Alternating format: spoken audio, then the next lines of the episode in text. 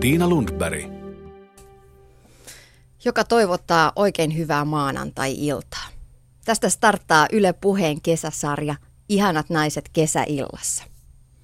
Maanantaista torstaihin tähän samaan aikaan kuullaan puhetta mielenkiintoisista aiheista. Minä tosiaan olen Tiina Lundberg ja toivotan teidät aina maanantaisin tervetulleeksi tutkailemaan sitä, miten me tämän ajan ihmiset pidämme huolta kropastamme, niin henkisesti kuin fyysisestikin. Mitä ajattelee triatlonisti, entä intuitiivinen parantaja tai joogaopettaja? Miksi joku tarvitsee henkistä valmentajaa tai elämäntaidon valmentajaa arkiseen elämäänsä? Mitä sitten, jos kroppa menee rikki eikä toimi niin kuin ennen? Muun muassa näitä aiheita tullaan käsittelemään kesän mittaan. Tiistaisin tällä samalla paikalla kuullaan Maria Jüngneria. Keskiviikkoisin Jenni Lehtinen vie meidät syntien viettelykseen ja torstaisin Mia Krausen ohjelmassa puhutaan biisien sanoituksista. Tänä maanantaina puhutaan kehostamme täysin ulkonäkökeskeisesti. Kamala Läski toteaa, että nainen ei voi koskaan olla liian laiha tai liian rikas ja laihduttaa jälleen. Miksi tämän päivän kauneusihanne on laiha, lihaksikas, sileä ja ikuisesti nuori? Pullearintainen ja pusuhuulinen nainen tai piukkapeppuinen ja leveäharteinen mies? Onko ulkonäkövaatimukset edelleen naisilla kovemmat kuin miehillä? Tästä keskustellaan.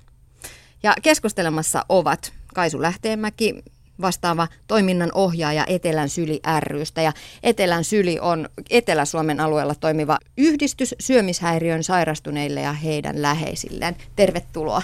Kiitos. Mukana keskustelemassa myös on Hannele Harjunen, lihavuustutkija, ja olet tehnyt myös väitöskirjan naisten lihavuuskokemuksista. Hei, iltaa. Ja mukana on myös Anna Karrila, lääketieteen opiskelija, entinen fitnessurheilija ja nykyinen voimanostaja. Terve. Kiitos. Tosi hauska olla täällä. Puhutaan ihan heti aluksi ihanasta asiasta, eli teistä itsestänne. Millainen on teillä oma kroppahistoria, jos sellaista voi muistella? Miten olette nähneet oman kehonne tässä vuosien varrella? Haluatko Anna aloittaa? Joo, mulla ehkä on moninaisin tarina tähän, eli mä oon aloittanut urheiluurani yleisurheilupuolelta ja silloin niin kuin kestävyysurheilijana, ja silloinhan mä pyrin sitten pitämään itteni tosi hoikassa kunnossa ja laihdutin ihan sitä varten, että olisin saanut tuloksia ylös, eli tää ei kyllä ollut ulkonäön takia, mutta nuorena tyttönä jo. Joo, ja kuitenkin ihan silleen niin kuin tähän samaan pituuteen kasvaneena mä oon ehkä ollut 52-kiloinen silloin, kun sitten aloin siirtyä fitnessurheiluun ja aloin käydä punttisalilla siellä 2007. Ja siinä vaiheessa sitten taas pyrin tietenkin kasvattaa mahdollisimman paljon lihaksia ja sitten lähellä kisoja diettaamaan niin, että ne lihakset näkyis mahdollisimman hyvin. Ja silloin se ulkonäköihanne oli tosiaan tällainen niin kuin kireän lihaksikas. Ja 2011 kävin vielä fitness- ja classic bodybuilding-kisoissa ja sen jälkeen sitten lähdin kokeilemaan raakavoimanostoa. Ja tämän harrastusvaihdon jälkeen sitten paino on noussut nykyiseen 95 kiloon ja olen oikein tyytyväinen tälläkin hetkellä. Mikä sai sut lopettamaan sitten sen fitness-kilpailun? Ne dietit silloin oli niin hirveän niin kuin fyysisesti raskaita, koska ei naista ole tarkoitettu ihan rasvattomaksi. Ja musta tuntuu, että mulla oli hormonitoiminta ihan sekaisin ja mun oli tosi vaikea palautua niistä dieteistä, että siinä olisi tarvinnut vähintään vuoden ihan sellaista palauttelua vaan. Ja kuitenkin sit urheilijalle se on tosi vaikea ajatella, että vaan niin kuin palautuu. Ja sitten että se dieetti tosiaan niin paljon sitten tuhosi sitä lihaskudosta, joka oli sit vaivalla kasvatettu siinä peruskuntokaudella, että mun mielestä se oli jotenkin niin kuin henkisesti niin raskasta, että mä halusin kokeilla jotain muuta välillä. Se oli tarkoitettu väliaikaiseksi ratkaisuksi, mutta nyt mä oon niin ihastunut tähän mun uuteen lajivalintaan, että ainakin toistaiseksi on sitten pysymässä niin, tässä. Ei tarvitse olla dietillä. No sanoppa vielä, että kuinka paljon jouduit diettaamaan siinä vaiheessa, kun se kilpailukausi oli alkamassa? Olit menossa kisoihin? Kyllä mä varmaan jonkun 25 kiloa olen useampaan kertaan pudottanut. Kuinka lyhyessä ajassa? Puolessa vuodessa. Eli tosi pitkä se on se dieetti ja niin kun, tosi päämäärätietoinen täytyy olla, että semmoiseen rupeaa. Ja jaksaa sen.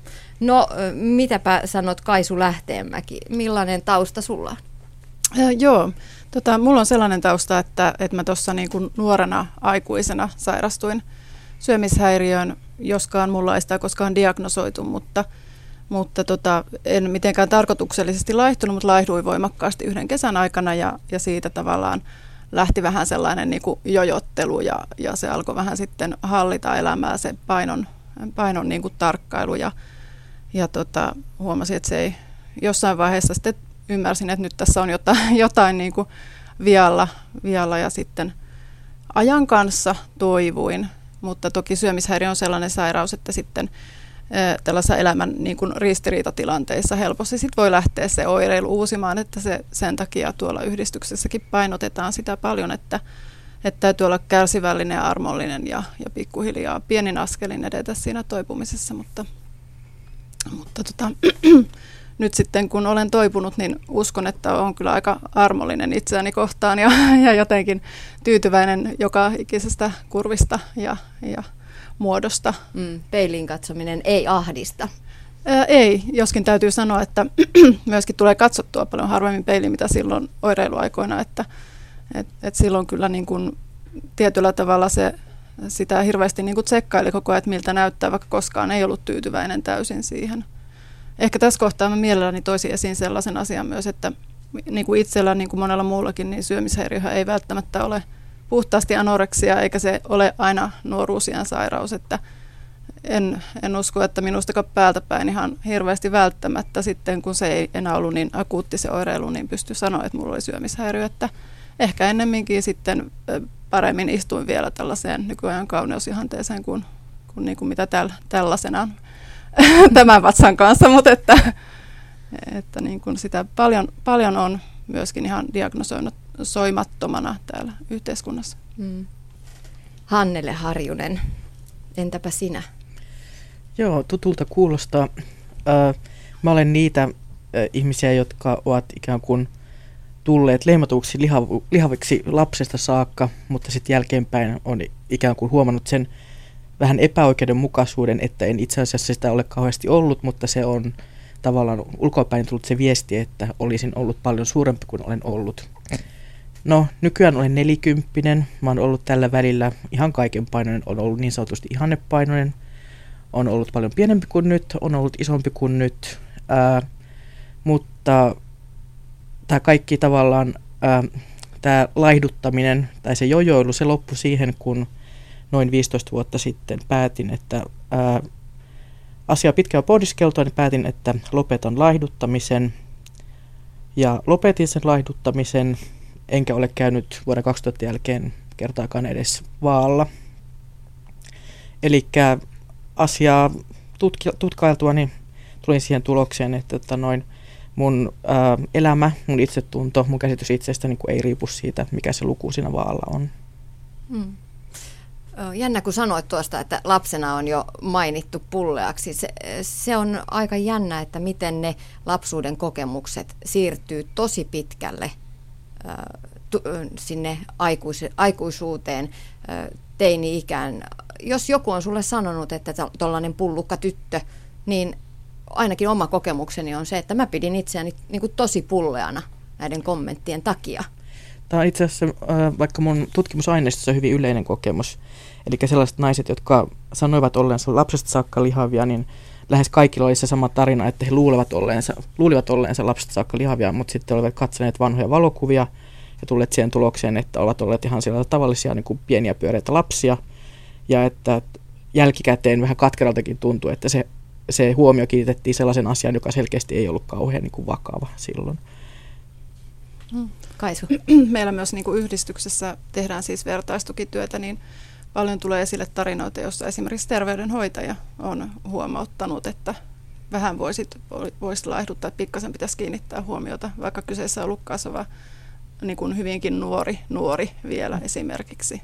joka on ihan hurjaa. Toi on myös hyvin yleinen tarina, ja mä saan vieläkin jo useita vuosia väitöskirjan tehneenä ihmisiltä, ihan tavallisilta suomalaisilta ihmisiltä sähköposteja esimerkiksi, jos ne kertoo tuohtumustaan, että heidän hyvin nuorelle lapselleen on sanottu ikävästi, erityisesti terveydenhuollossa. Anna. Mutta toisaalta meitä kovasti opetetaan esimerkiksi lääketieteen opiskelijoita siihen, että lasten painon nousuun pitäisi puuttua mahdollisimman aikaisin. Ja mikä tuntuu mun mielestä usein niin kuin aivan uskomattomalta, kun näkee niitä lapsia, jotka näyttää täysin normaalipainoisilta, mutta et siinä tuijotetaan niitä kasvukäyriä ja se on sellainen rutiini, että siihen asiaan puututaan ajoissa. Kaisu. Mulla tulee sellainen asia tässä myös mieleen, että sitten ehkä se, että miten siihen puututaan, että ennemminkin jotenkin korostaa sitä terveellisyyttä, hyvää oloa, kaikkea muuta kuin sitä ulkonäköä. Ja nimenomaan siinä. Se, mikä se ongelma on ollut, mun esimerkiksi aineistossa on sellaisia naisia, niin kuin ne oli 20-vuotiaasta yli 60-vuotiaisiin. Se ongelma on ollut se, että niillä lapsille itselleen on se, puhuttu sellaisesta asiasta, jota he eivät itse ymmärrä. Eli heidän käsityksensä itsestään on ollut sen jälkeen, että he ovat itse vääränlaisia jollain tavalla ja heidän pitäisi muuttua ja he ovat jollain tavalla huonompia. Kun tämä niin viesti pitäisi kertoa vanhemmille tai jollekin muulle, jotka voivat sitten ehkä mahdollisesti modifoida jotenkin lapsen ruokavaliota tai jotain muuta. Että se lapsi on tässä ehkä ollut se väärä kohde. No mulla itselleni on kouluterveydenhoitaja todennut, että täällä näin painotaulukon yläpäässä olet ja ihan... Kyllä, tänäkin päivänä muistan sen, että näin sanottiin ja pidin itseäni paljon lihavampana ja pullena ja jo 8-vuotiaana. No nyt sitten oma tyttäreni, niin 8-vuotias, kans samanmuotoinen kuin äitinsä, ei todellakaan mikään niin kuin, sillä tavalla pullea, mutta hän on niin kuin voimakas, vahva tyttö, eikä onneksi ole sanottu yhtään mitään. Et sinänsä kyllä uskon, että toisaalta on menty myös eteenpäin näissä asioissa.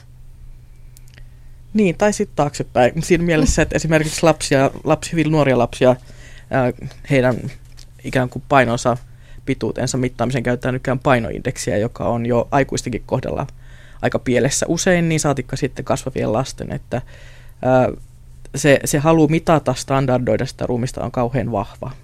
Joo, tämä painoindeksihän on ihan hassu, jos ajattelee esimerkiksi urheilevaa ihmistä. Niin siis Anna, sullahan painoindeksi olisi varmaan aika hurja. 34. Joo, ja onko sulla paljon rasvaa?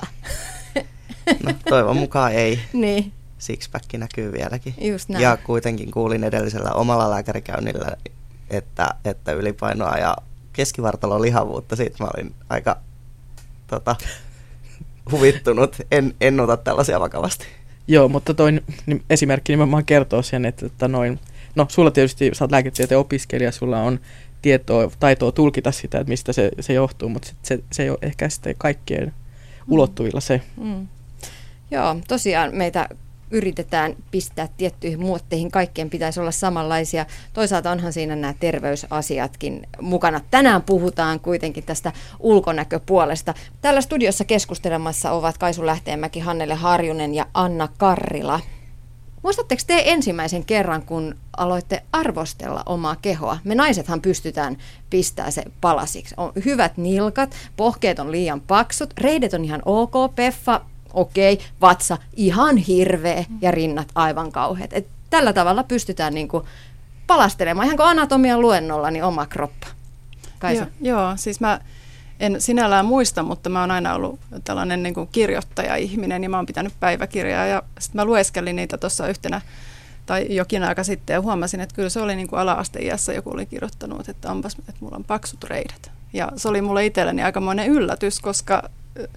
jotenkin kurjaa siis, että siinä iässä, mutta monestihan se taitaa olla just siinä, nimenomaan siinä 8-9 vuoden iässä, kun alkaa tiedostaa näitä asioita. Tai miten? Jos mä taas puhun siitä aineistosta hetken, niin kun sitä ensimmäistä kertaa luin läpi ja katsoin sitä siltä kantilta, että missä vaiheessa nämä naiset on alkaneet ajatella itseään lihavina tai liian suurina, niin se oli nimenomaan tuo kohta, jossa mentiin kouluun. Elikkä siinä tuli samanaikaisesti monen sellaisen niin kuin sosiaalisen kuvion piiriin, niin kuin toiset koululaiset, kouluterveydenhuolto, liikuntatunnit, kaikki sellaiset, jotka niin kuin alkaa puristamaan sitä oikeata normikoululaista sieltä esiin. Niin, mä oon muistan itse tämän, että mä oon varmaan noin 3-vuotiaana, kun mä oon mennyt ensimmäisen kerran uimahalliin, niin sanonut äidilleni, että äiti, mä oon varmaan lihava, kun mä oon kattonut itseäni niin kuin peilistä siellä uimahallissa. Ja mun äiti sanoi siihen, että ei lapset voi olla lihavia. Ja sitten mä kyllä sisäistin sen, että ei lapset voi olla lihavia, että sen jälkeen mä en varmasti ole ollut huolestunut tästä asiasta. Joo, no itsellä niin kuin... Mä en varmasti itse ehtinyt miettimään sitä ennen kuin se tavallaan tuli oikeasti jo ulkopuolelta. Eli tosiaan mä olin semmoisen niin ala-asteikäisenä niin erinäisten niin lääkäreiden vastaanotolla, jossa mietittiin, että mitä mun ruokavaliolla pitäisi tehdä ja niin edelleen. Eli mä en kerännyt koskaan itse pääsemään niin arvioimaan sitä ruumistani ennen kuin jotkut muut jo kävivät siihen käsiksi.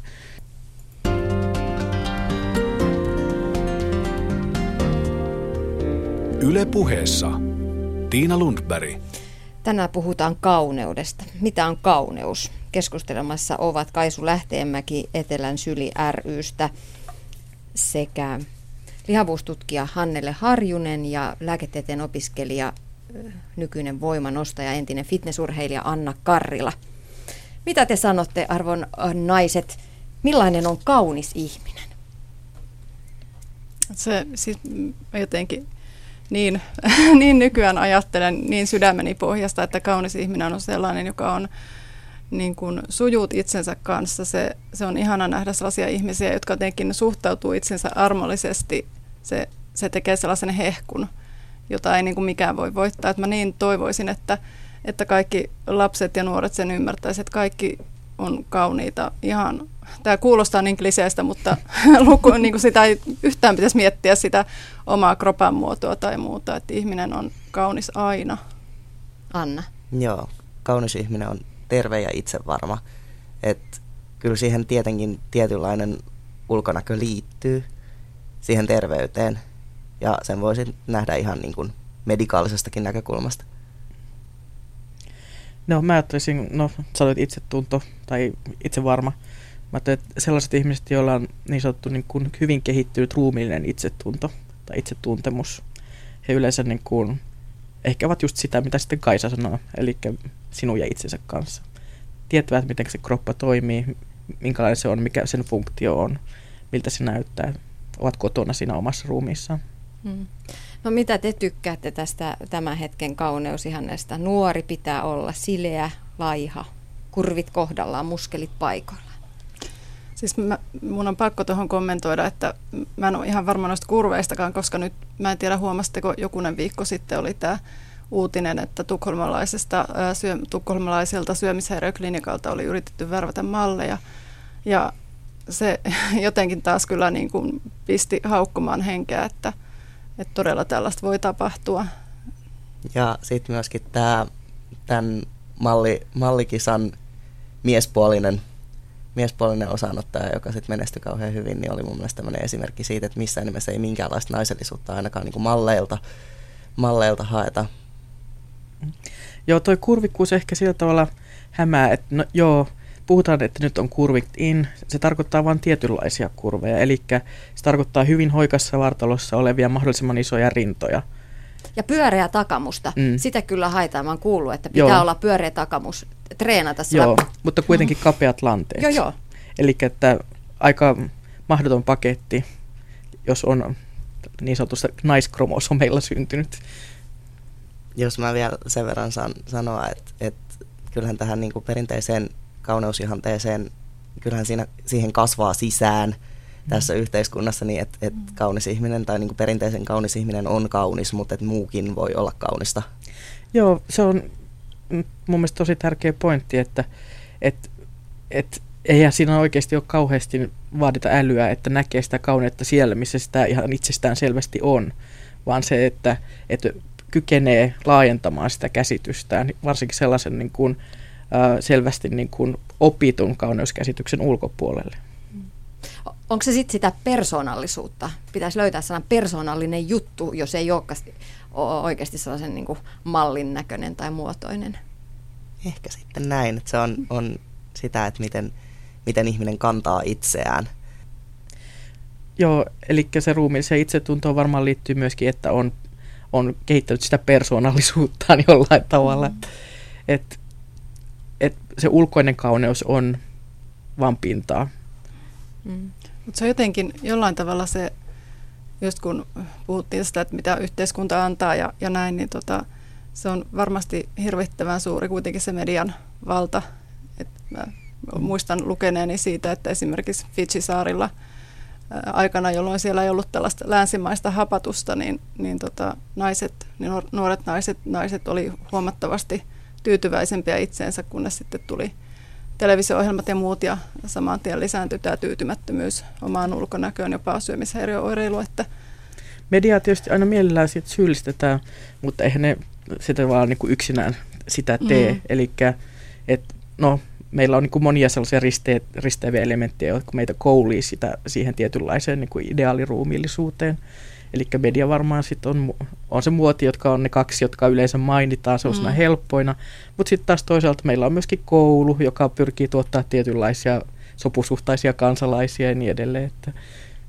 Sitten mun on pakko sanoa tuohon, että fitnessurheilu on ehkä sieltä pahimmasta päästä, koska hän on melkein niin kuin joku koiranäyttely, että siellä on ihan tietynlaiset ulkonäkökriteerit, mitä haetaan, ja ne sitten sen lajin urheilija tai harrastaja sitten oppii vähitellen, että mikä se on se ihanne ulkonäkö, joka on täysin niiden arvostelukriteerien ja sääntöjen sanelema.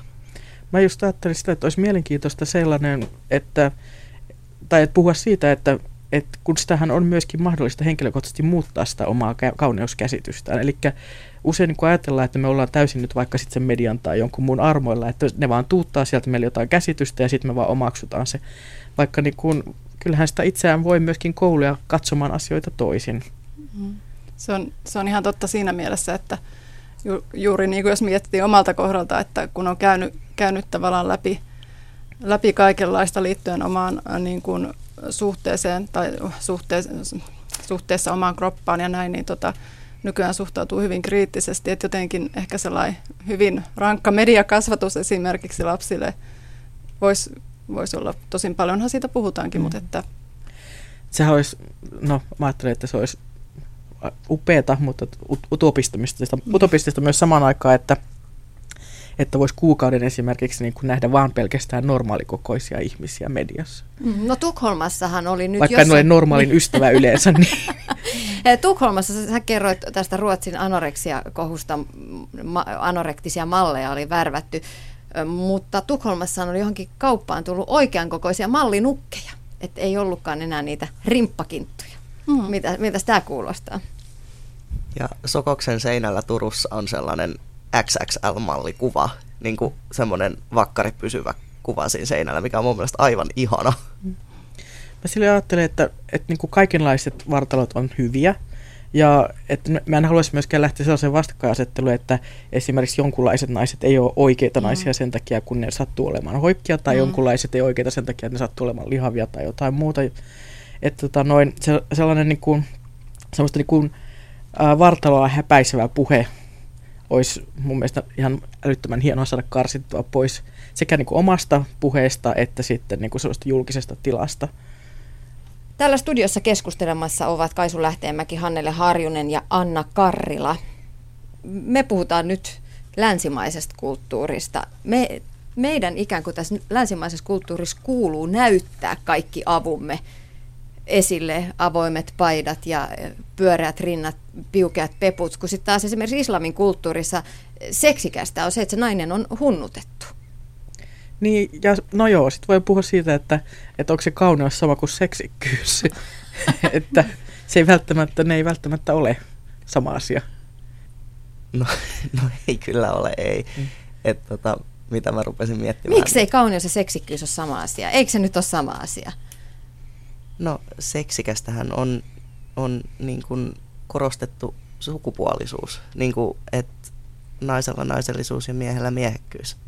Ja esimerkiksi, mitä mä oon tässä ihan vasta muutamalle mun miespuoliselle ystävälle sanonut, niin mun mielestä on superseksikästä, että on kalju. Mun mielestä on superseksikästä, että on vähän mahaa, koska eihän naisella ole mahaa eikä kaljua. Joo, mutta mä oon siis siinä mielessä samaa mieltä, että meillä on varmaan niin kuin kaikilla oma semmoinen henkilökohtainen estetiikkamme, että mikä meidän silmäämme miellyttää.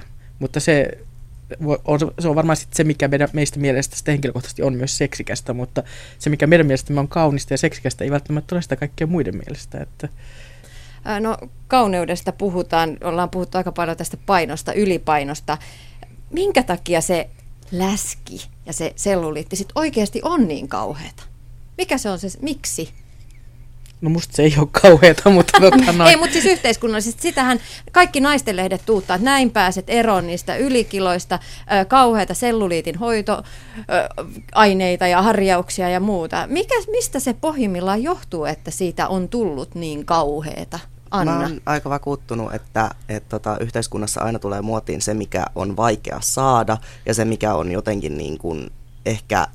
takaa jonkinlaisen hyvinvoinnin tai kertoo niin kuin jonkinlaisesta hyvinvoinnista. Et silloin ehkä, jos on ollut kauhean nälänhätä vaikka, niin silloin voi olla, että lihavuus on ollut ihannoitua ja lihavuutta on pidetty kauniina, koska se on kertonut siitä, että on ollut tarpeeksi ravintoa saatavilla. Ja sitten taas nyt, kun ravintoa on yllin kyllin ja kaikilla ja tarpeeksi, niin sitten taas se kertoo terveydestä, että ei ole sitä läskiä. Mutta kun se ei kerro siitä,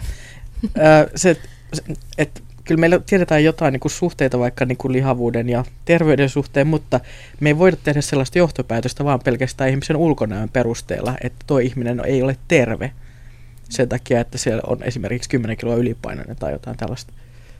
Joo.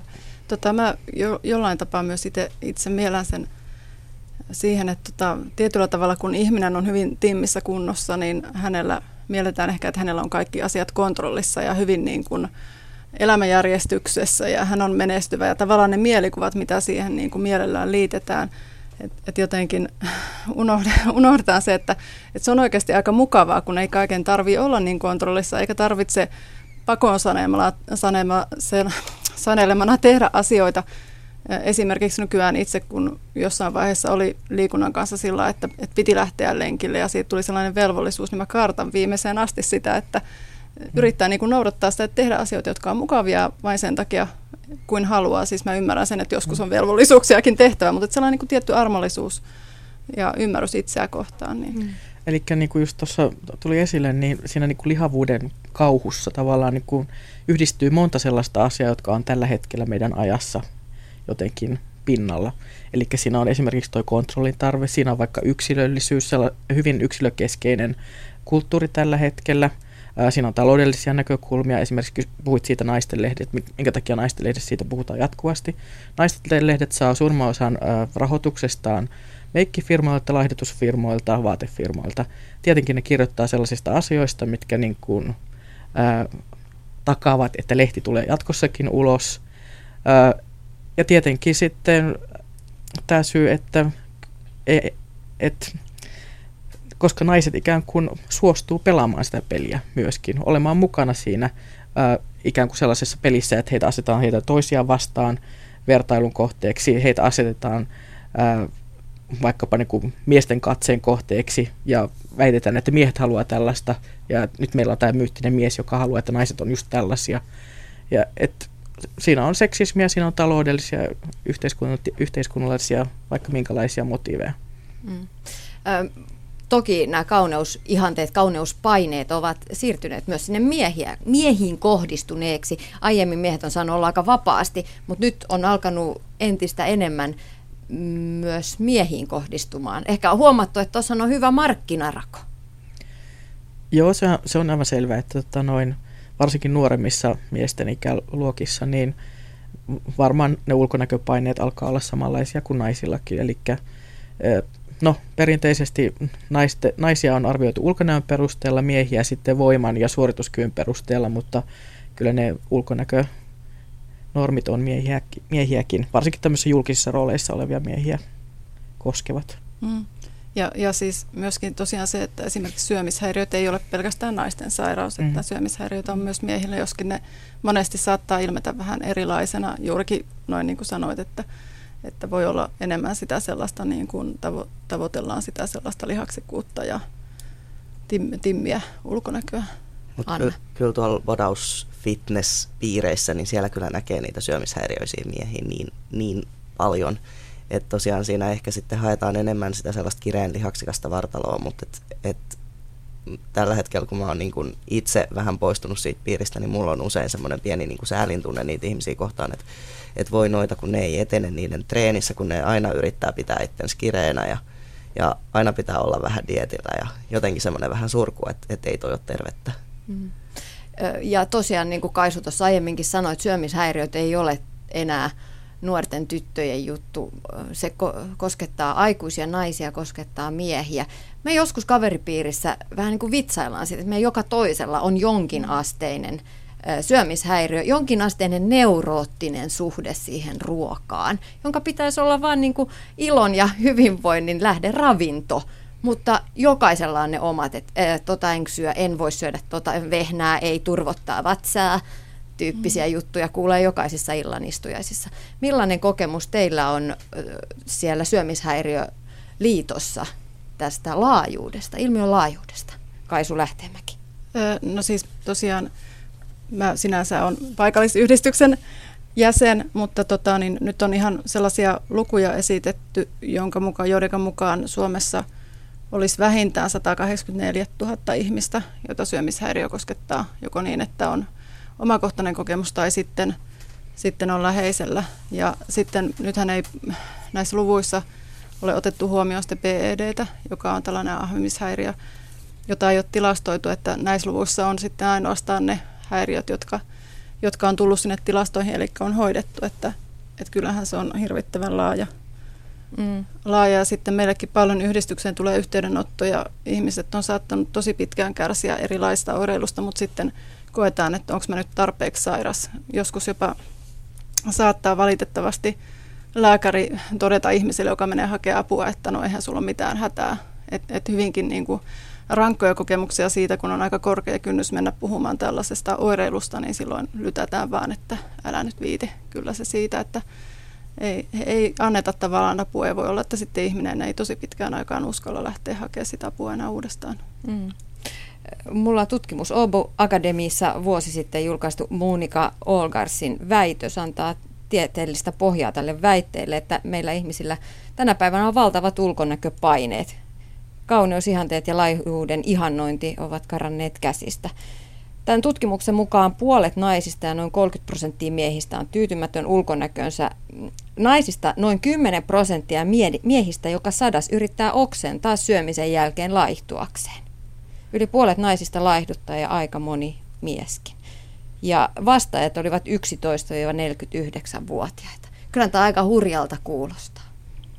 Ja myös se, että yhä... Tai niin kuin tosi paljon kuulee tuolta hoitopuolelta sitä, että yhä nuoremmat oireilee hyvinkin vaikeasti jo, että saattaa olla ihan niin kuin just tosiaan 7, 6, 7, 8, 9-vuotiaita.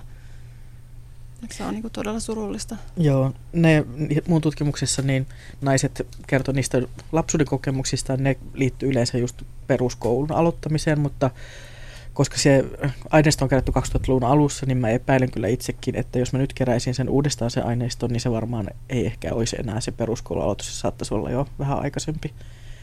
Että milloin siitä tulee tietoiseksi siitä vääränlaisuudestaan, vääränlaisuudestaan. Ja tokihan sitten myös puhutaan siitä, että tietyllä tavalla se syömisen tarkkaileminen ja se oma kriittinen suhtautuminen ulkonäköön niin saattaa sitten mallioppimisenkin kautta välittyä. Tosin missään nimessä en halua syyllistää vanhempia, koska syömishäiriöt on yleensäkin sellainen aihe, että siitä ihan turhaan vanhemmat potee syyllisyyttä, koska siellä taustalla on aina tosi monta tekijää vaikuttamassa. Että.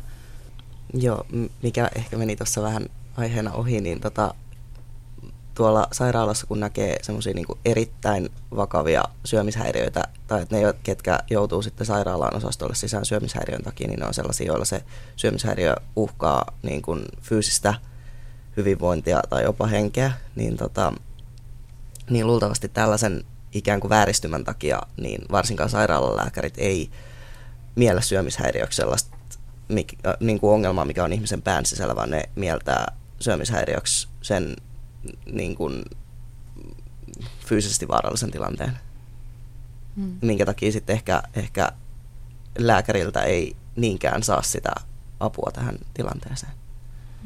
Ehkä vielä sellaisen viestin voisin tässä välittää kuitenkin, että jos niin kuin tapahtuu niin, että ei ei koe saavansa apua, niin kannattaa silloin olla esimerkiksi johonkin syömishäiriöliiton yhdistykseen tai syömishäiriöliittoon yhteydessä, että sitten voi niinku pohtia, että mitä voisi siinä tilanteessa tehdä. Näin totesi vastaava toiminnan ohjaaja Kaisu Lähteenmäki Etelän SYLI ry:stä. Muut keskustelijat tänä iltana ovat lihavuustutkija Hannele Harjunen ja lääketieteen opiskelija, entinen fitnessurheilija, nykyinen voimanostaja Anna Karrila. Minä olen Tiina Lundberg.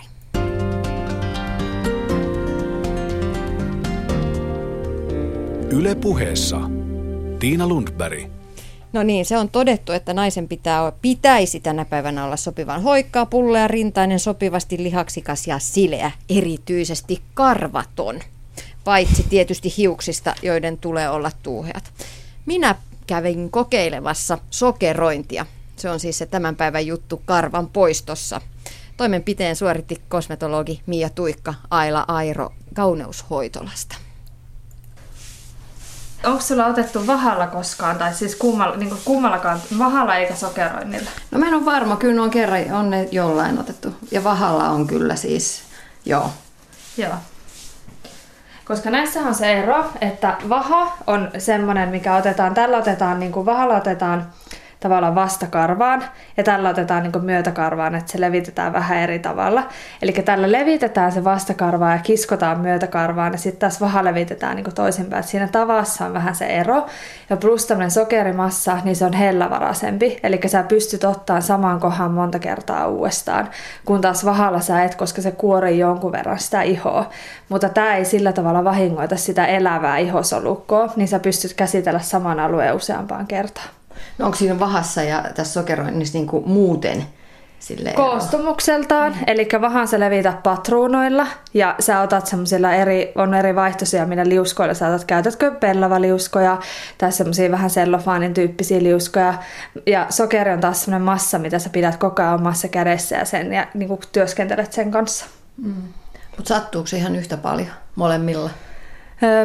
Sattuu molemmilla jonkun verran, mutta kyllä mä sanoisin, että se on vähän siinä, että kun vahaus, niin voi olla tavallaan nopeampi levitystavaltaan, eli sokerointi on vähän hitaampi tehdä, niin se voi olla, että siinä tapauksessa, mutta sokeri on hellävaraisempi. Varsinkin jos ajattelee, että joku haluaa bikinilinjan tai kainalot tai muuta niin kuin ohuempi iho, niin se on hellävaraisempi.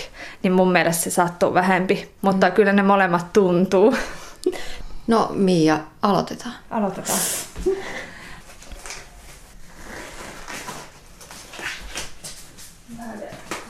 Suihkutan sulle. Sitten on vähän talkkia, niin sitten päästään. Kuinka paljon kiinnostaa nämä karvanpoistohoidot?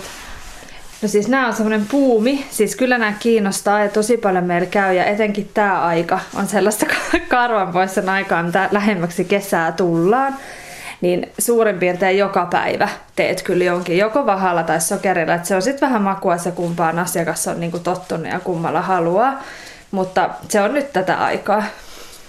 Elikkä tämä on tämmöinen.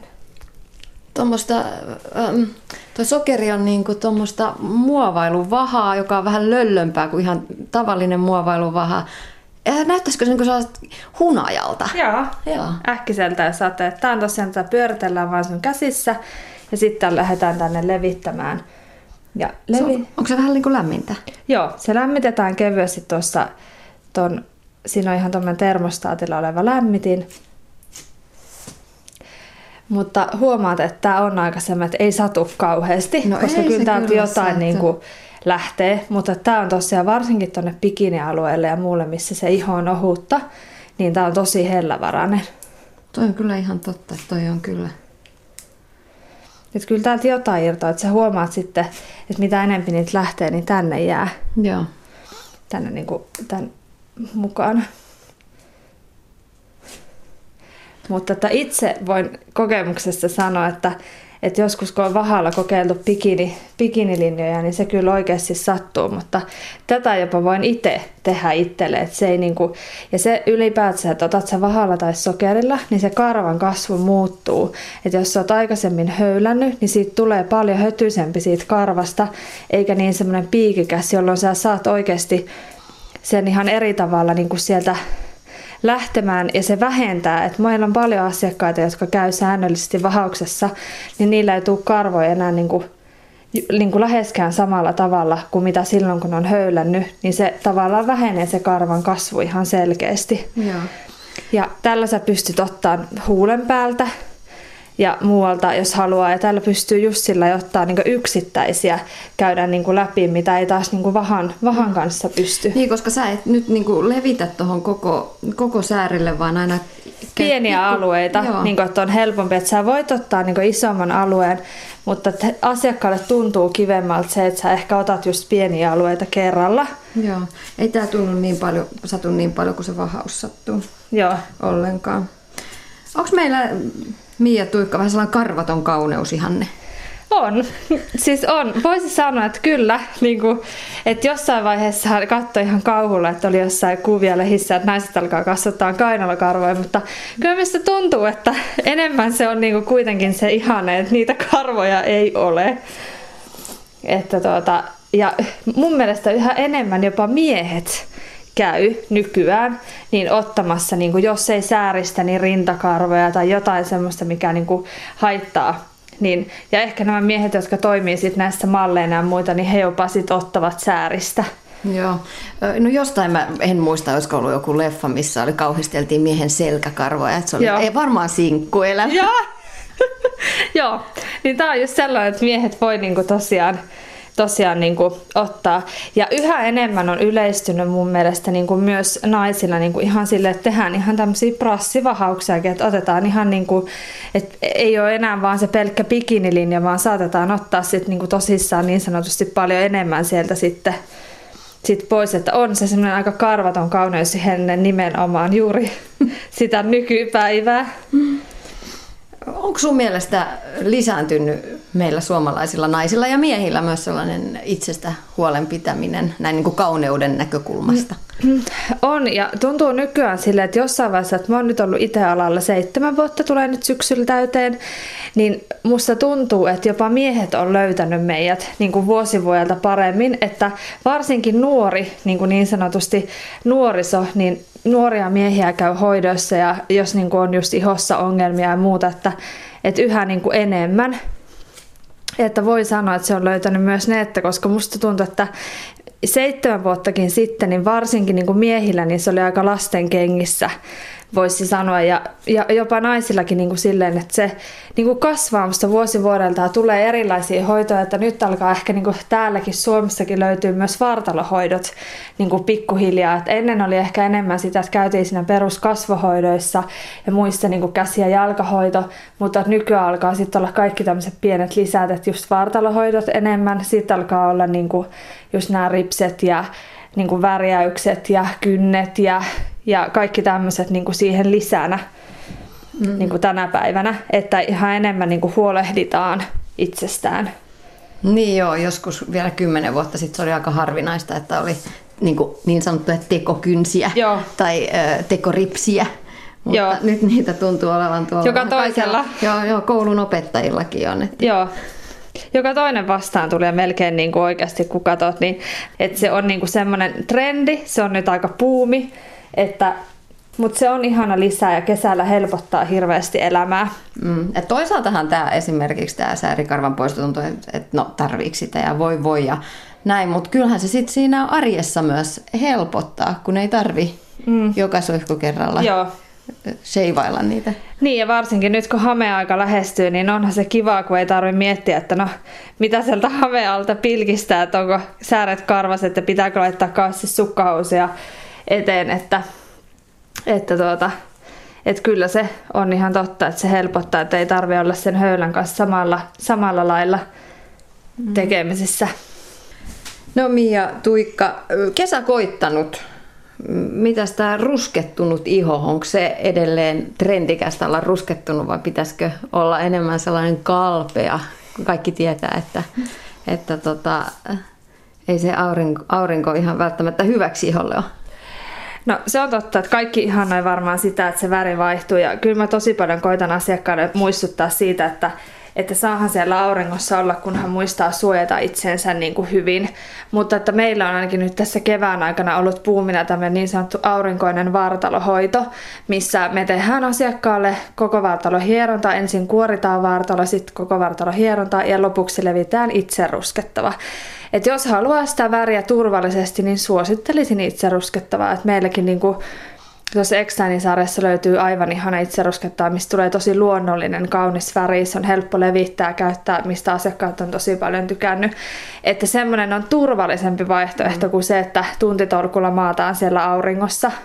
Että jos halutaan sitä, mutta onhan se, totta kai me kaikki varmaan sanotaan, että kuinka kalpeelta näyttää talven jälkeen ja on jotenkin niin samea ja kaikkea muuta, että kyllähän me kaikki toivotaan, että se väri vähän vaihtuu ja näin, mutta silloin suosittelen kyllä, että kotonakin, että joko tulee hoitolaan tekemään tämmöisen aurinkoisen vartalohoidon tai sitten kotona kuori ja rasvaa hyviä käyttää sitten sitä itse ruskettavaa, niin sillä saa kuitenkin turvallisesti sitä sävyä vaihdettua, mutta että suojaa. Niin. No miltä sokerointi tuntui? No ei se ollut niin kauheata. Mun mielestä siis ne tämmöiset vahalaput on paljon kivuliaampia. Joo. Sattuu paljon enemmän jotenkin. Joo. Et ehkä se on se, että se jotenkin vetästää niin että raasti. Se niinku, monesti voi olla vähän isompi alue, mikä otetaan tosi nopeasti. Sehän ei ole kuin se hetkellinen se kipu, mikä sitä tuntuu, mutta ehkä just tämä, kun se otetaan pieninä alueina, pientä kohtaa, niin mä jotenkin itessä tuntuu se paljon hellävaraisemmalta. Mm. Okay, ja sitten seuraavaksi bikiniraja.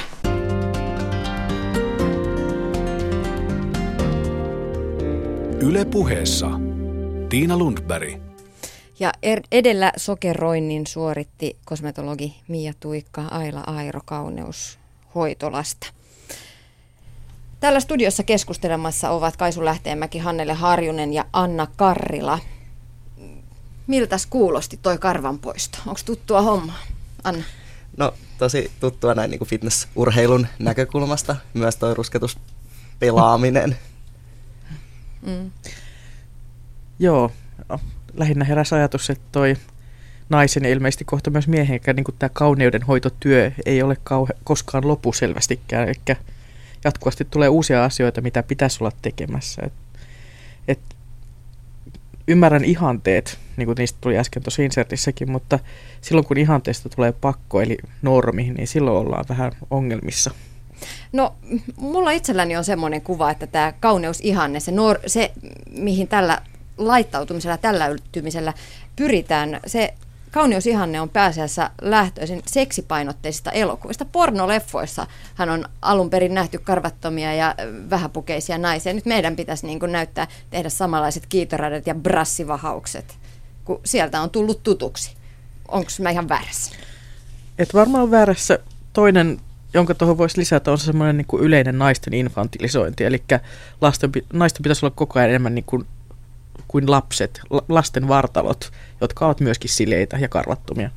Ja sitten se on myöskin semmoinen tietynlainen kohteliaisuus nykyään, että se katsotaan jopa niin kuin loukkaavaksi kanssaihmisiä kohtaan, jos ei ole vähintäänkin ajanut sääriään, ja sitten ehkä loukkaavaksi kumppania kohtaan, jos ei ole ajanut vähintään niin kuin bikinirajaa, ja ei oikein sopisi mennä uimahalliin ilman, että on siistinyt sitä bikinirajaa vähintäänkin. Ja tosiaan sit jos fitnesskisoista puhutaan, niin ne bikinit on kyllä sit niin pienet, että se täytyy kyllä sit ajella ihan kokonaan, että sinne ei mitään kiitorataa voi taiteilla. Päästäänkö tähän taas siihen samaan, että nainen, joka ei aja jalkojen, on vähän semmoinen vähän epäkohtelias ja ei jaksa pitää itsestään huolta ja niin kuin tietyllä tavalla ei nyt.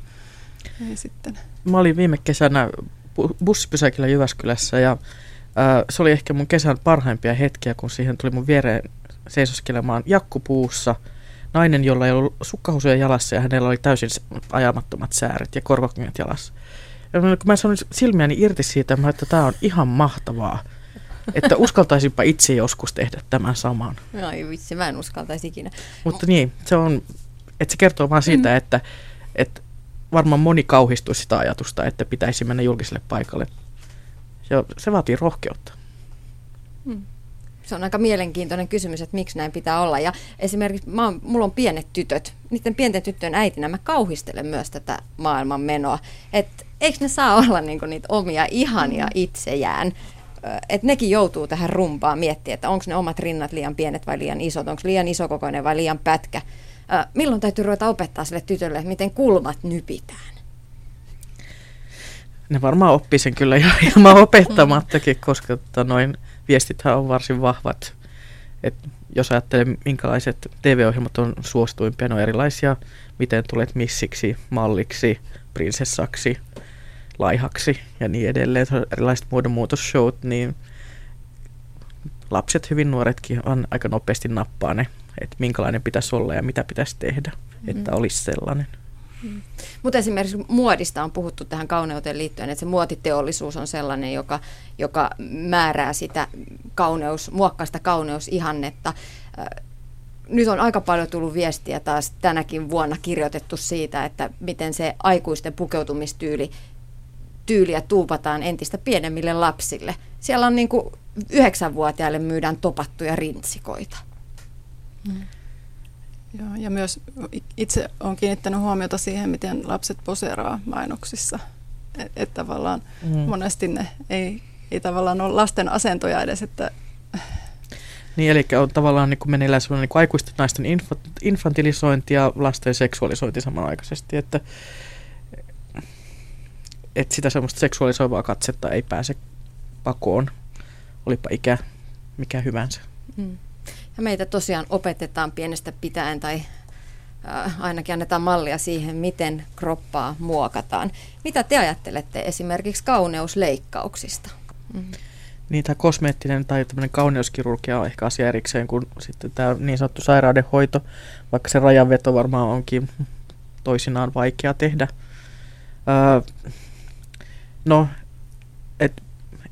Sellaisia ihmisiähän on tutkittu, jotka... esimerkiksi toistuvasti menee kauneuskirurgisiin toimenpiteisiin, tai jotka niin kuin ylipäätään haluaa sellaisen, tosi usein ainakin aikaisemmin se on ollut sillä tavalla, että ihmiset haluaisi näyttää normaalilta, että niiden päätähtäin siinä on, että eivät erottuisi mitenkään joukosta, ne haluaa sen samanlaisen nenän kuin kaikilla muillakin ja samanlaiset rinnat kuin kaikilla muillakin. Mutta luulen, että tilanne on muuttunut, eli että enää tämä normaalius ei varmaan ole ehkä enää kaikkien se tavoite. Niin sitten täällä fitnesspuolella näkee tällaistakin, että siis jopa näissä niin kuin fitness-tapahtumissa saattaa olla niin kuin paikalla tällainen henkilö, joka tekee tällaisia niin kuin pieniä pikaoperaatioita, niin kuin jotain silikoniruiskutuksia tai botox-pistoksia tai jotain tällaisia, millä niin kuin muokataan yleensä sit kasvoja näissä tilanteissa. Ja sitten näissä samoissa tilanteissa sit usein mainostetaan jotain isompia kauneusleikkauksia, mutta se, että mun mielestä on ihan uskomatonta, että miten niin kuin ihmiset menee näihin, että joku ihminen niin kuin kävelee jossain fitnessmessuilla ja sitten se näkee tällaisen pisteen, missä tehdään jotain silikoniruiskutuksia ja sitten se menee tälleen niin kuin extempore-ostoksena niin ottamaan jotain silikonia huuliinsa. Niin. Se vaan kertoo siitä, että miten siitä on tullut arkinen asia. Elikkä joskus ehkä alle 10 vuotta sitten joku toimittaja kysyi multa sitä, että onko kohta meillä niin kuin kauneuskirurgiset toimenpiteet niin samanlaisia kuin että menisi vaan kampaajalle. Ja ehkä se sitten on. Ei ehkä nyt ihan joka päivästä, mutta joissain tietyissä piireissä varmaan niin kuin se paine näyttää jo tietynlaiselta niin kuin on niin kova. Että. Täällä studiossa keskustelemassa ovat Kaisu Lähteenmäki, Hannele Harjunen ja Anna Karrila. Lopuksi vielä, miten te sanoisitte, miten ulkonäkö rakentaa identiteettiä? Rakentaako se jollain tavalla sen, että millaisia me ollaan se, miltä me näytetään? Tietenkin se rakentaa. Että silloin kun mä oon itse ollut pienempi kokoinen, niin mä oon ehkä vähän niin kuin turvautunutkin sellaiseen, niin kuin, että ikään kuin heittäytyy niin kuin autettavaksi ja on vähän silleen niin kuin naisellisempi käytökseltä ja tavallaan vähän silleen lapsekkaampi ja sitten kun nyt on isompi kokoinen, niin jotenkin ottaa sen semmoisen vahvemman ja rempseämmän roolin ja tavallaan niin kuin sovittaa sen käyttäytymisensä siihen ulkonäköön ihan luonnostaan. Huomaat sä, että sä voit olla niin kuin rempseämpi, kun sun ei tarvitse olla sievä ja hento ja pieni. Sulla on enemmän vapauksia nyt olla. Kyllä näin se on. Kyllä mäkin olen sitä mieltä, että ruumiillisuus on niin kuin tärkeä osa identiteettiä. jo ihan pelkästään sen takia, että se on se, mitä ihmiset tuosta näkee. Ihmiset reagoi suhun osittain niin kuin sillä perusteella, minkä näköinen se sun ulkonäkö on.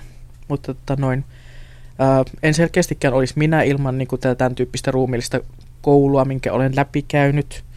Ja ihan selkeästi niin kuin, en voisi kuvitella niin kuin itseäni muunlaisena. Eli mulle niin kuin lihavan naisena niin kuin mullehan kysytään usein esimerkiksi sitä, että haluaisitko olla lihava, tai sitä epäillään sitä, että niin kuin, onko mä tyytyväinen semmoisena kuin mä nyt oon. Ja voin kyllä ihan vilpittömästi sanoa, että olen, koska niin kuin se, minkälainen mä oon, niin se on antanut mulle kaiken. Se on antanut mulle työn, uran, opiskelupaikan. Mä en olisi täällä myöskään ilman sitä, että kyllä. Mm. Joo, siis varmasti niillä on tosiaan paljon tekoa keskenään, että ehkä sitten jos miettii tällaista jälleen tästä niin kuin syömishäiriön näkökulmasta, niin silloin siitä tietyllä tavalla se ulkonäkö ja itsensä kontrollointi täyttää niin ison osan, että siitä tulee oikeastaan se identiteetti, ja sitten kun lähtee toipumaan, niin voikin tuntua, että on aikamoinen lovi eikä oikein tiedä mitä on. Eli siinä kohtaa niin kun se on jotenkin tullut niin isoksi osaksi identiteettiä, että ei oikeastaan löydykään enää muuta. Joo, ja jos ajattelee vielä sellaisia niin kun ihmisiä, jotka on laihtuneet paljon, niin se on aika yleinen kokemus ja sellainen tietynlainen surutyön tekeminen siitä, että yhtäkkiä huomaakin olevansa tai tulevansa kohdelluksi esimerkiksi erilaisena. Ja se kertoo selvästi, että niin kun on mielletty, että sinä olet sen ruumiin takia jonkunlainen muunlainen kuin sä olet.